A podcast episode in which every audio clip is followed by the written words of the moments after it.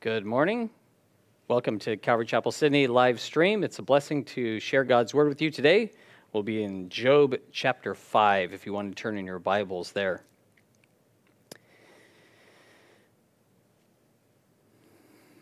Let's pray. Thank you, Father, for your faithfulness. Thank you that you do speak to us through your word, that we can count on everything you say because you are true, you are just, you are righteous. Thank you for your favor that you've placed upon us. Thank you for our Savior, Jesus Christ, and for the Holy Spirit who fills us and empowers us to do your will. And we thank you, Lord, that even in delays, you prove yourself faithful, that you show your love in ways to all, and that you can be trusted. And I pray that our faith would grow, Lord, that we would, from this passage in Job, draw near to you, trusting you more, loving you more, and being obedient to your word. In Jesus' name, amen. One thing I really love about God is that He knows everything. He can't be disappointed. He can't have expectations dashed like us because He knows exactly what will happen. God's all knowing, He knows the past and the future. It's all laid before Him presently.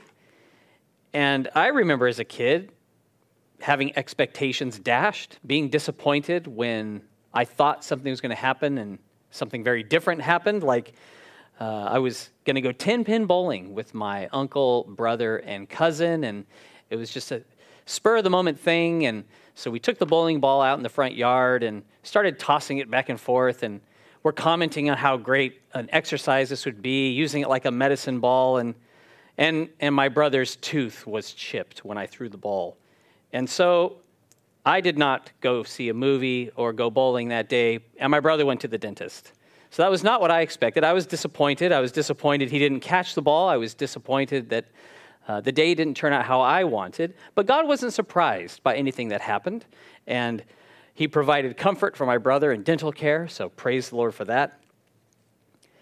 And in the story of Job, we also see someone who was disappointed, someone who expected an outcome or expected to hear from God, and he remained silent.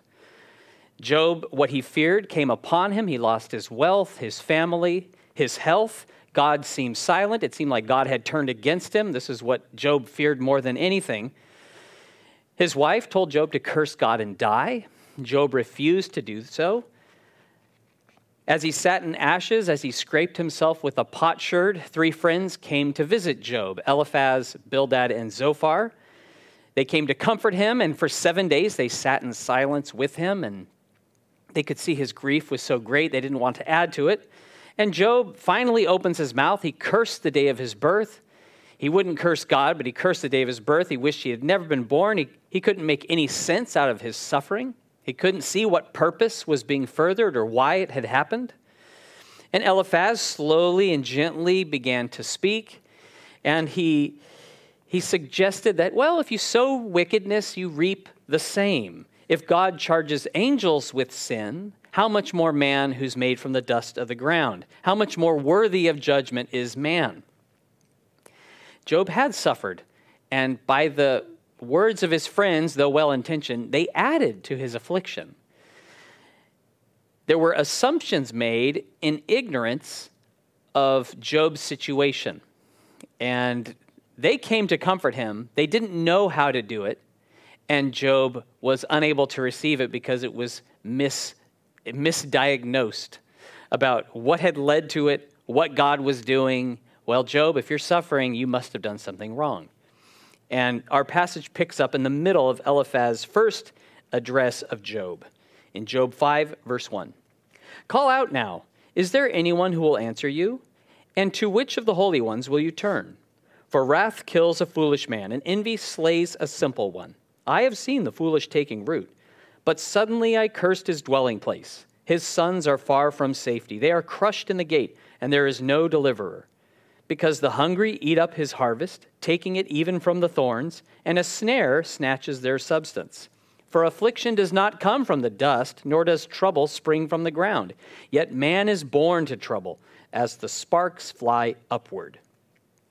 Eliphaz speaks with unquestioned authority, like, hey, this is, this is a set thing. you can't really speak against this. When people suffer, there's always a good reason for it. And he uses examples of people who suffered who were to blame for their trouble. He says, The foolish man, he's the target of wrath. Like he brought that upon himself. A deluded person, they're ruined by their own envy. And the way Eliphaz sees things is very black and white. It's either this or that. And he's saying, Well, this is what's happening, so you must have done something to deserve this. And he says, The parents, uh, the folly of the parents results in the destruction of their children. The apple never falls far from the tree. The wealth of the foolish is consumed by the hungry. Even the earth is against such, where, like the thorns, are choking out the food, and then other people will eat it. He says the soil's not to blame, but man. Man's the guilty culprit. He's born to trouble like sparks fly upward. It's just guaranteed because there's men, there's trouble. And we bring it upon ourselves that man invites affliction, trouble, and judgment from God because of a result of our sinful choices, which is true generally, but it wasn't true in Job's case his application is so cringeworthy because Job was suffering because God saw him as a righteous man, not because he had sinned, not because he needed more correction. And he sat there quietly and he listened as his friend continued in Job 5, verse 8. But as for me, I would seek God, and to God I would commit my cause, who does great things and unsearchable, marvelous things without number. He gives rain on the earth and sends waters on the fields. He sets on high those who are lowly, and those who mourn are lifted to safety. He frustrates the devices of the crafty, so that their hands cannot carry out their plans. He catches the wise in their own craftiness, and the counsel of the cunning comes quickly upon them. They meet with darkness in the daytime and grope at noontime as in the night. But he saves the needy from the sword, from the mouth of the mighty, and from their hand so the poor have hope, and injustice shuts her mouth. Eliphaz now goes on to say what he would do in Job's situation. And in doing so, in saying, Well, Job, if I was in your shoes, I would seek the Lord, that implies that Job hadn't been seeking the Lord, which we know he had been. And he suggests that he hadn't really truly committed himself to God. Like, if you really entrusted yourself to, to God, Job, you would have comfort right now. Your life would be improving. But because you're still suffering, because you're still in affliction, I don't know that you've really done that. This is what I would do, Job. is isn't it easy to make decisions for others? To say what they should do when you are not the one suffering? And really, you have no idea of what they're going through? We've probably been on both sides of this where we have had an easy prescription for someone, if you just do this and do that, everything's better. Or have you been on the receiving end of that and you're like, well, you have no idea of what I'm going through or the reason why this is happening? How can you know? Like, all right, Job, this is the way to clean up your mess, to improve your life. Do what I would do, Job, and everything will be better. This formulaic approach to providing comfort from affliction, offering these promises, it doesn't take every individual or situation into account. It doesn't take into account what God is doing, what God's plans were, because his ways are above ours. We don't know what God's getting at or what he's aiming to accomplish through a delay.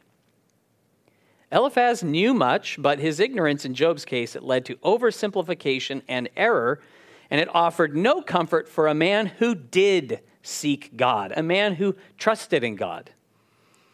Now, Eliphaz is correct in saying that God is worthy to be worshiped, to be committed, like we should commit our case unto him. We should seek the Lord. Absolutely, we should.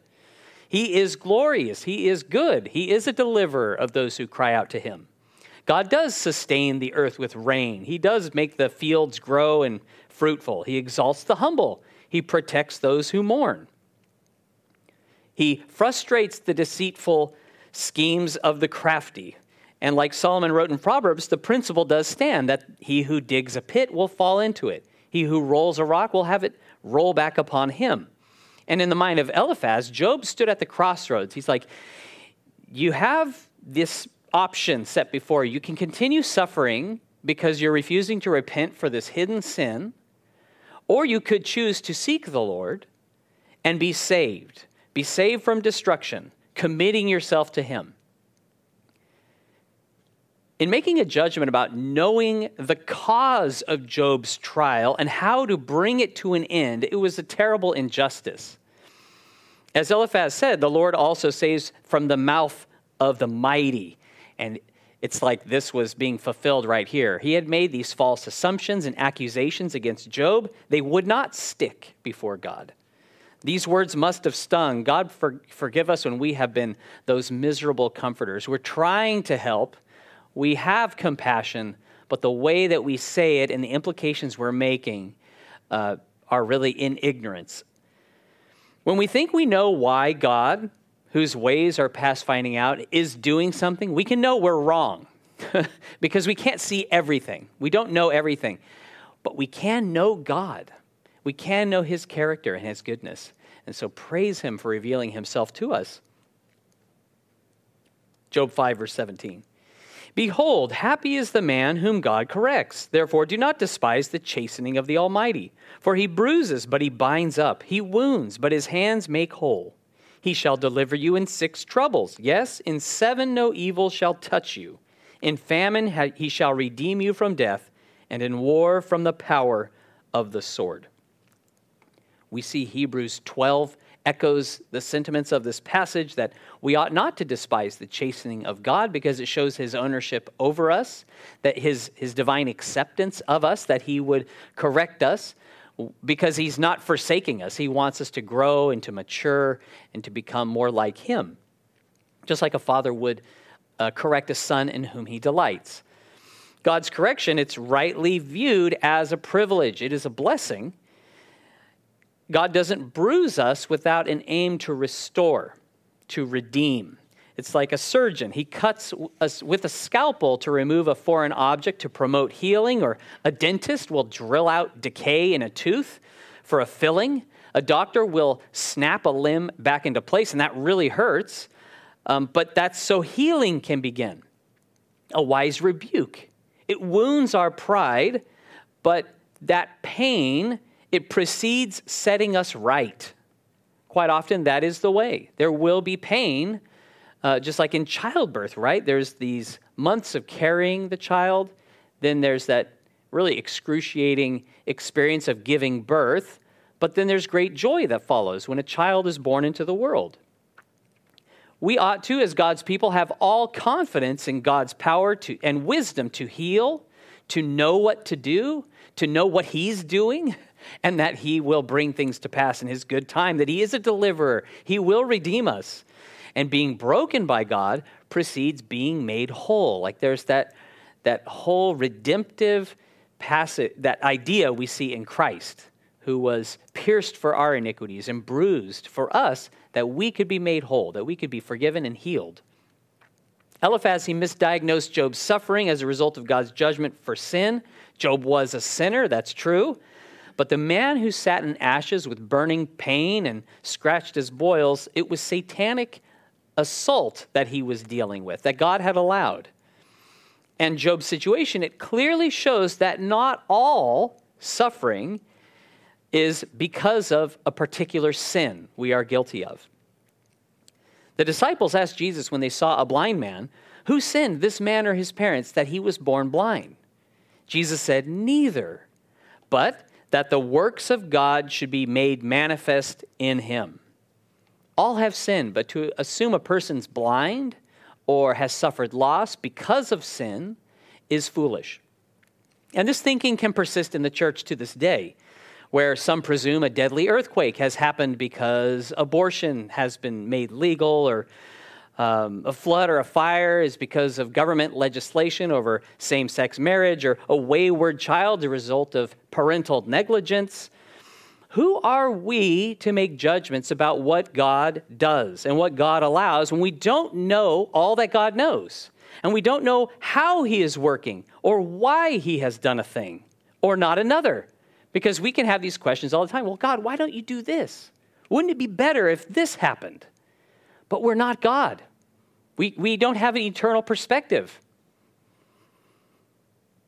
God gives most people fingers on their hands better than using them to point out faults in God or in others, we do better to grasp the meaning of what Jesus said to his disciples in Luke 13, 4 and 5, who gauged the righteousness of people by what happened to them.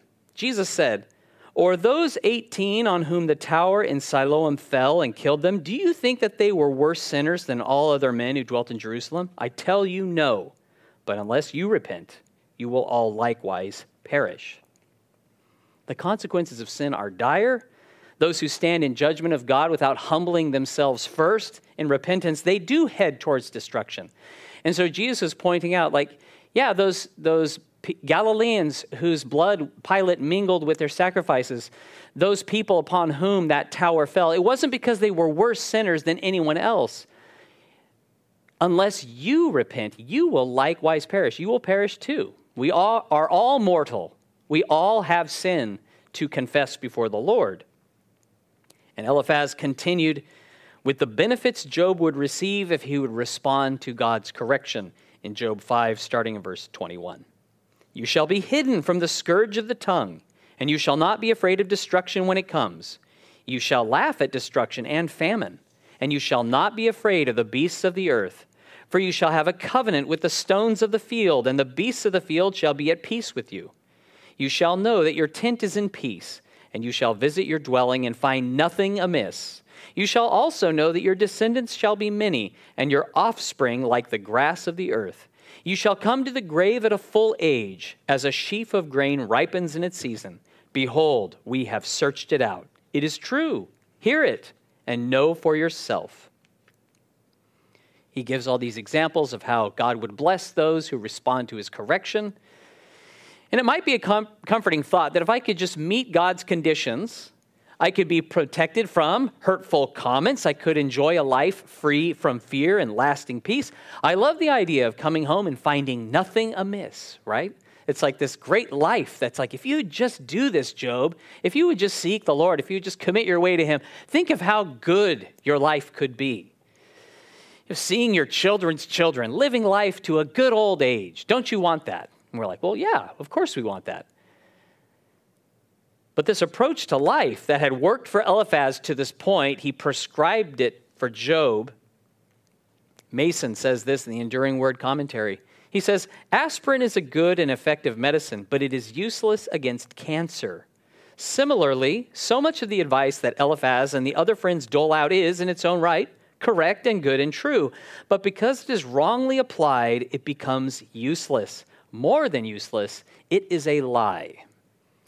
And that is a great wisdom to know that if we suppose we know something when we know nothing, we can give the wrong advice. And God is the one who knows, He's the one to be sought. If Eliphaz would have done the things faithfully, what he is telling Job to do, he would have phrased it a bit differently, I suppose. When we claim to know why God allows people to suffer, like Eliphaz, we can be like the believers in Laodicea who believed that they were prosperous. They said, We had need of nothing. But in God's sight, they were wretched, miserable, poor, blind, and naked. Like he's like, our logic is sound, Job. This is sound logic. You should, you should do this. But we'll see Job's response in Job 6, verse 1. Then Job answered and said, Oh, that my grief were fully weighed, and my calamity laid with it on the scales. For then it would be heavier than the sand of the sea. Therefore my words have been rash. For the arrows of the Almighty are within me.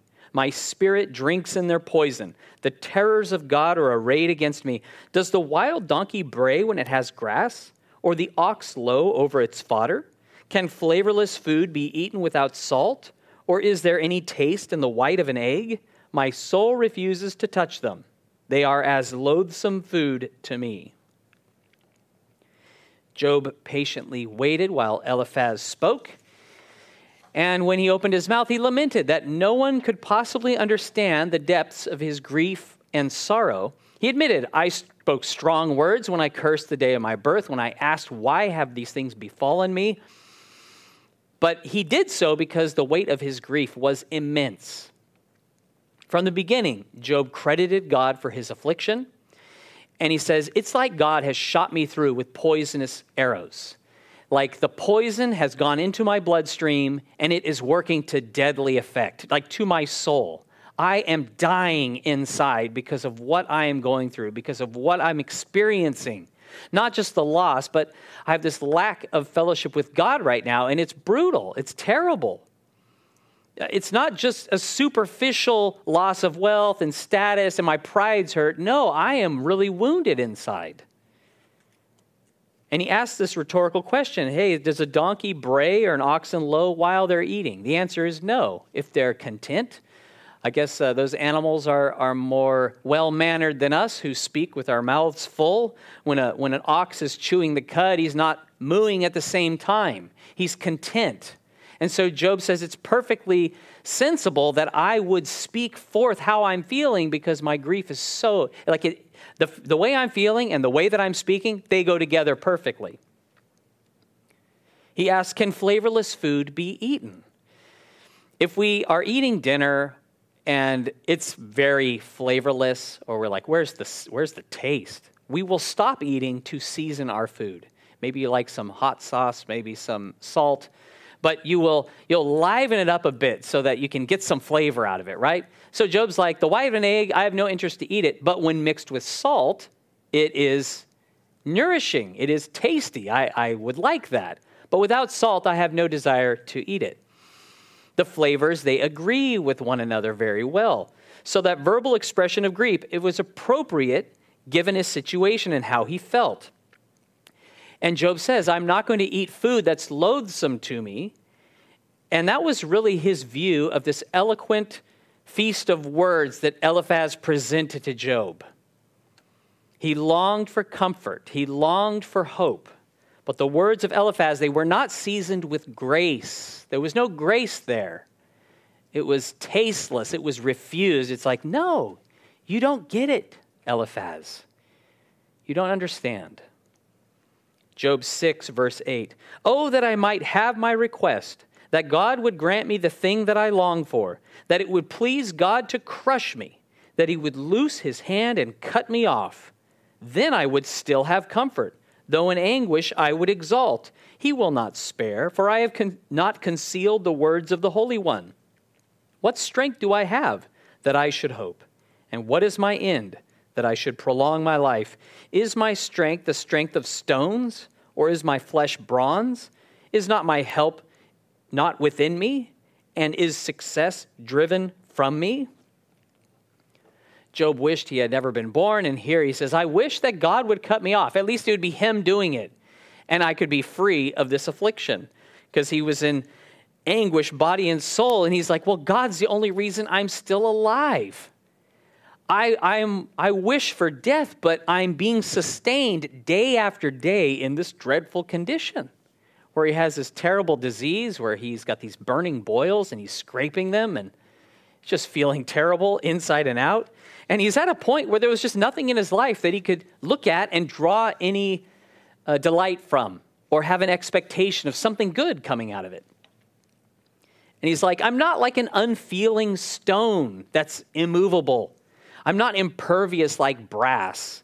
Like my flesh, it's weak, it's wasting away. My success, it's been driven away. He doesn't hold out any hope for a dramatic change for the better. There's not like, well, you know, in a, in a month's time, if I keep on this medication, I should see an improvement. There was nothing like that. He had lost everything. He could not see his situation changing. The only hope he had was that God would take his life, cause his suffering to cease, and the sooner the better. I just really feel for Job, and I feel for people who feel like him, who feel like comfort is far away, like there's no, there's really no hope in this life. Have you ever looked forward to something? During my life, I've looked forward to many things with the expectation of usually look forward to it because there's something good in it for you, something fun, refreshing, happiness. I, I remember buying my brother the perfect toy, saving up money, buying it in October for Christmas, and it was like killing me to not give it to him because it was just so perfect. And I'm like, oh, he's going to love this. And to have that in the closet for all that time was just, oh, terrible. I've looked forward to grand finals, um, events, a special meal, a birthday, when you're really thirsty and you're drink that water's being poured and you're like, I want to drink that. I want to satisfy my thirst because I'm so parched right now. And there's events I looked forward to that I wanted to last forever. And there are events that I look forward to being over so I could just move past them because I didn't expect them to be fun. For us, there's, it seems like there's pretty much something to look forward to where it's like if we lose a game, we go, well, we'll get them next time, or there's always next season. And, and even when we're done playing and we hang up our boots, we can still watch a game. We can still, even if our eyes fail and we can't really see the screen, we can hear the game. There's so much that we take for granted, and all had been taken away from Job. It was a more welcome prospect just to be done with life than to have to process this grief and loss. Job 6, verse 14. To him who is afflicted, kindness should be shown by his friend, even though he forsakes the fear of the Almighty. My brothers have dealt deceitfully like a brook, like the streams of the brooks that pass away, which are dark because of the ice, and into which the snow vanishes. When it is warm, they cease to flow. When it is hot, they vanish from their place. The paths of their way turn aside, they go nowhere and perish. The caravans of Tema look, the travelers of Sheba hope for them. They are disappointed because they were confident. They come there and are confused. For now you are nothing. You see terror and are afraid. Did I ever say, Bring something to me, or offer a bribe for me from your wealth, or deliver me from the enemy's hand, or redeem me from the hand of oppressors? Job says it's natural that if a friend sees one of his friends in affliction, will naturally respond by showing kindness, expressing care and sympathy. And he points out that this isn't limiting, limited to God fearing people. And if someone, even if someone stops fearing the Lord, you should still be kind to them. When you see someone stumble and fall face first onto the footpath, you should drop what you're doing and go see if they're okay, if you could help them in some way, lend assistance. But this was not Job's experience as the one who fell. It's like he was the one who fell, and his friends were explaining to him like why he had lost his balance and that it was up to him to lift himself up and to, to just never let that happen again. Like they weren't showing compassion in that moment when his grief was so great. And he compared his brothers, and those would include his friends to visit him, as a deceitful stream. We read in Proverbs 17 17, a friend loves at all times, and a brother is born for adversity. A true friend keeps loving even when there's disagreements, even should there be distance, or there's seasons of life that delay catching up, that you keep caring for that person because he's your friend. In times of adversity and difficulty, a brother's care shines because that's when they, they wax strong to the occasion.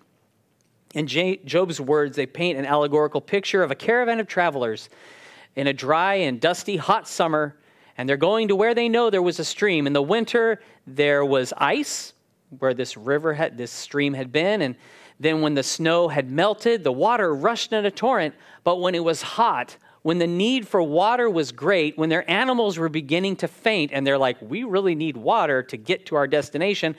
And they finally get to the place, and it's like they've crossed over hills, and with every rise, they're thinking, are we there at that oasis yet? Oh, I can't wait to, to dip, to have a dip in that spring and to drink some fresh water. I mean, how long has it been since we had clean water? And, and they're looking forward to it, and they see the area, and they're like, where's the water? It's dry. There's, is this the place?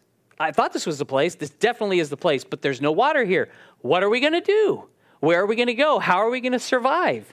And it said that they were confident that the water was going to be there. They were sure this is where we go to find relief, but they were confused and disappointed because it wasn't there. Disappointment and confusion. And when Job saw his friends approaching, he thought to himself, Here will be some comfort for me.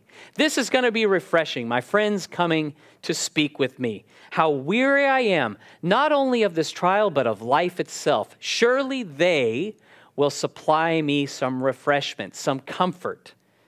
But they had nothing to quench his thirst. They had no answer that was satisfactory to him. It was distasteful, what Eliphaz had said. And when he was at his most spiritually dry season, they were silent. God seemed to be silent. When they spoke, he was disappointed because they inferred he was responsible for all that he suffered in his affliction. That you need to pull yourself out of this mess, Job. You need to start seeking God. You need to do this. You need to do that. If I was you, I would do this. As if he hadn't been seeking the Lord.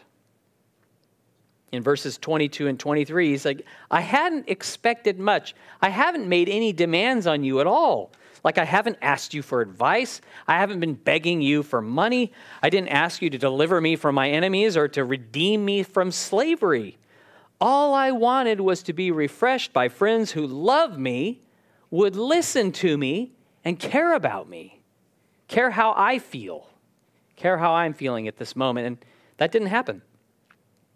You know, even when we keep our expectations low for others, they will disappoint us at times, even our closest friends and family. And this is often because we do the equivalent of looking for water in a dry riverbed in hope of refreshment that only God can supply from himself. He calls himself in Jeremiah 2:13 the fountain of living water. He is the fountain. He is the source of comfort. He is the source of hope and peace. Twice, as the children of Israel were walking in the wilderness, they complained there was no water. God caused it to flow abundantly from a rock. Now, you wouldn't expect that, right? That, that water would come from a rock. But God did that miraculously, not just to um, cater to his people's complaining, but to remind them that he was the fountain of living water. He was their source, he was their life. He knew their needs even before they asked, and he was able to supply them by his grace. As God's faithful to meet our physical needs, Jesus, he promised to give the living water of the Holy Spirit to all who trust in him.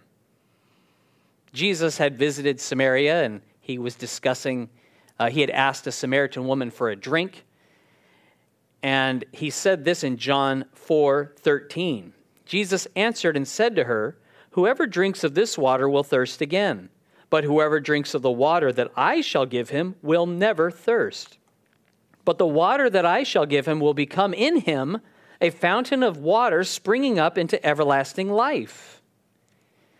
Isn't that great that God would put the living water of the Holy Spirit in us? So we don't have to be searching everywhere, looking at our lives, say, how can things get better when we have Him who is best, who is greatest, who will supply our needs, who will refresh us and comfort us and give us hope for the future, not just in this life, but in the life to come, because for the Christian, eternity has begun. And Jesus is our life. The living water that Jesus gives, it's not fed by snowy hillsides. It doesn't dry up in the summer heat the Holy Spirit we receive by faith, He is refreshing, He is life sustaining now and for eternity. Job didn't have the promises that we have now through the gospel and Jesus Christ. We can still forget that Jesus is the only one who has the refreshment and the comfort that we long for, that we need. We can look for others to supply what only God can, who gives us the comforter. Job 6, verse 24. Teach me, and I will hold my tongue. Cause me to understand wherein I have erred. How forceful are right words! But what does your arguing prove? Do you intend to rebuke my words and the speeches of a desperate one who are as wind? Yes, you overwhelm the fatherless, and you undermine your friend. Now, therefore, be pleased to look at me, for I would never lie to your face. Yield now let there be no injustice. Yes, concede, my righteousness still stands. Is there injustice on my tongue? Cannot my taste discern the unsavory? Job was a broken, humbled man, and he remained teachable. He asked them to cause him to understand where I've done wrong. You've said that I've sinned, but how have I sinned? Like, tell me how I've been unrighteous. Tell me how I have spoken lies or I've done the wrong thing in any way. He's like, I'll gladly receive a word of instruction and be silent from you if you actually have some evidence to support your statements. But the words of Eliphaz, it caused Job to question the motives of his friends coming to see him. Have you come to speak truth or to argue with me? Have you tried have you come to overwhelm me or undermine your friend? Job asks. And he says, My words, they're like wind. I'm a desperate man. I'm in a terrible state. I feel awful. Terrible things have befallen me. I don't have answers. I'm asking why. I'm, I'm despairing of life. And he felt like his friends were taking advantage of his suffering to accuse him of wrong. And he's like, Look at me. And, and maybe they didn't want to. He's like, Look at me. Do you think I'm lying to you? Would I lie to your face? I'm telling you the truth. He pointed out the injustice of accusing him of sin without evidence. And he held fast his integrity before God. The loss of his wealth, his family, and friends, it had not deprived him of the ability to discern right words. He was the one who was blessing God, even though he suffered. You know, we're so blessed that the book of Job does not end here with a question like Jonah and Nahum. And it's really cool how there are some books of the Bible that do end with a question, and it gives us pause to consider. And if the book of Job ended right here, we'd be like, wow, that's rough. Job has gone through some terrible things, and we don't have a lot of answers because uh, he's questioning his friends. He says, You're like deceitful streams. You, you, you seemed like you were going to provide refreshment, but you were dry and empty. Refreshment will come, brothers and sisters. It will come according to God's time and his way and his good intentions that we read about in James 5:11, which says, "Indeed we count them blessed who endure. You have heard of the perseverance of Job and seen the end intended by the Lord, that the Lord is very compassionate and merciful." So that's the New Testament summation of this book, where in chapter 6 it goes to chapter 42, and there's a lot that happens there, and God reveals himself. In the midst of his pain and suffering, Job and his friends, they could see no good in it. They couldn't see good that would come out of it. And this rings true in Scripture.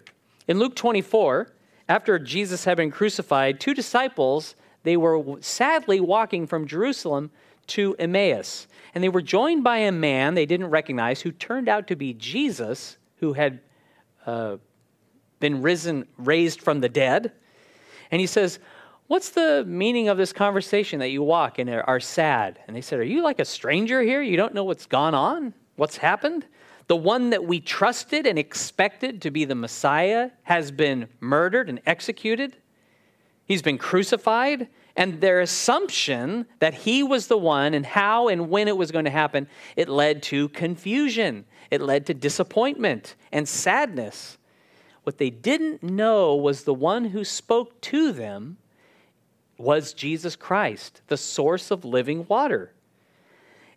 And they never expected that. They didn't know that as he unfolded the scriptures to them. They had no idea why Jesus came, not just to deliver Israel from the oppression of the Romans, but to save every sinner that cries out to him in faith. Like his plans were so much bigger than theirs ever were. The travelers along the road to Emmaus, they were sad because Jesus had died. Mary was shocked when she went to the tomb to anoint the dead body of Jesus and found the tomb empty. Turn in your Bibles to John 20, starting in verse 13. As Mary arrived at the tomb, it says she was questioned by two angels. And this is what happened in John 20, verse 13. Then they said to her, Woman, why are you weeping? She said to them, Because they have taken away my Lord, and I do not know where they have laid him. Now, when she had said this, she turned around and saw Jesus standing there and did not know that it was Jesus. Jesus said to her, Woman, why are you weeping? Whom are you seeking? She, supposing him to be the gardener, said to him, Sir, if you have carried him away, tell me where you have laid him, and I will take him away. Jesus said to her, Mary. She turned and said to him, Rabboni, which is to say, teacher. Mary's expectations of Jesus being the Messiah were dashed. How could someone who's dead actually provide eternal life? And it's really uh, one thing that she repeats in this passage is, I do not know where they have laid him. And then she sees Jesus and did not know that it was Jesus. And then she supposed him, she assumed he was the gardener. So there's a lot she doesn't know. But Jesus knows her. And that's what matters. He says, Why are you weeping? Who are you looking for? He knows. But he asks the question as she cries. All she can think about is recovering the body of Jesus. I just want to know where his body is.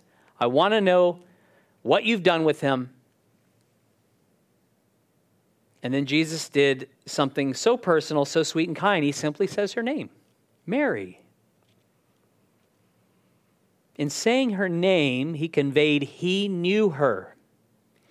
He knew all her cares, he knew her worries, he knew her preoccupations, he knew her assumptions, her sorrow, and her grief.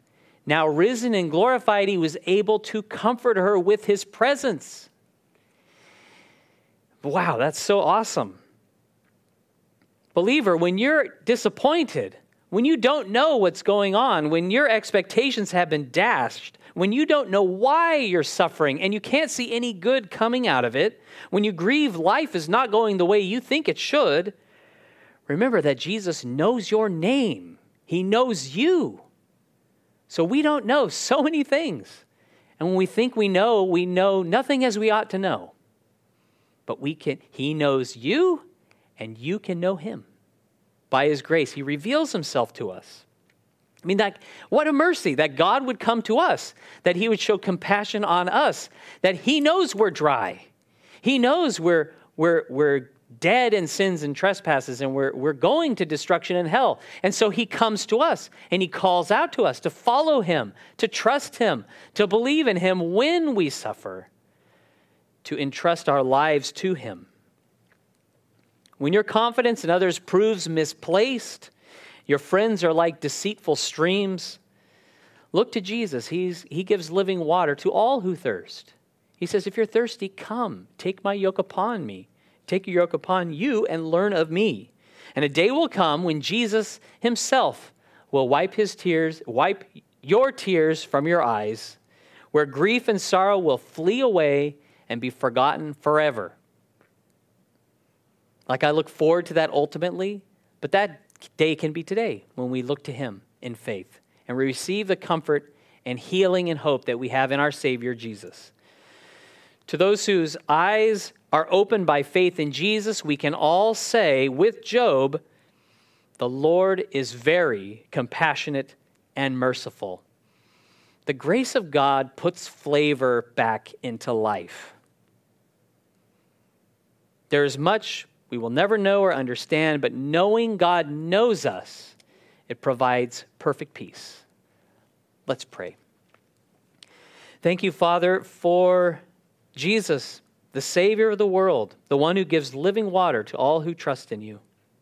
Thank you that you've given us a hope in this life that when we look around and we see we can't see any good, when we can't have any expectation of anything great or improving, Lord, you are always good, and there's no way to improve upon that because you're righteous and holy and sovereign and good, and you know all, and you do all for us. Thank you for revealing yourself to us, for putting flavor back into life with your grace, by giving us your love, by being merciful to us, by coming to us when we're down, by not forsaking us when we forget about you and we look to others to supply what only you can. And I thank you, Lord, for your word and for allowing Job to go through such things that we could glean from this example of what to do, what not to do, and how to be compassionate and merciful to those who suffer, and how to be gracious when we are the ones suffering. Now, we would learn to look to you, to, to just throw ourselves entirely upon your mercies, and thank you that your mercies are new every morning, for great is your faithfulness. Lord, I pray you would continue to minister your truth to our hearts, and that we would honor and glorify you now and forever. In Jesus' name, amen.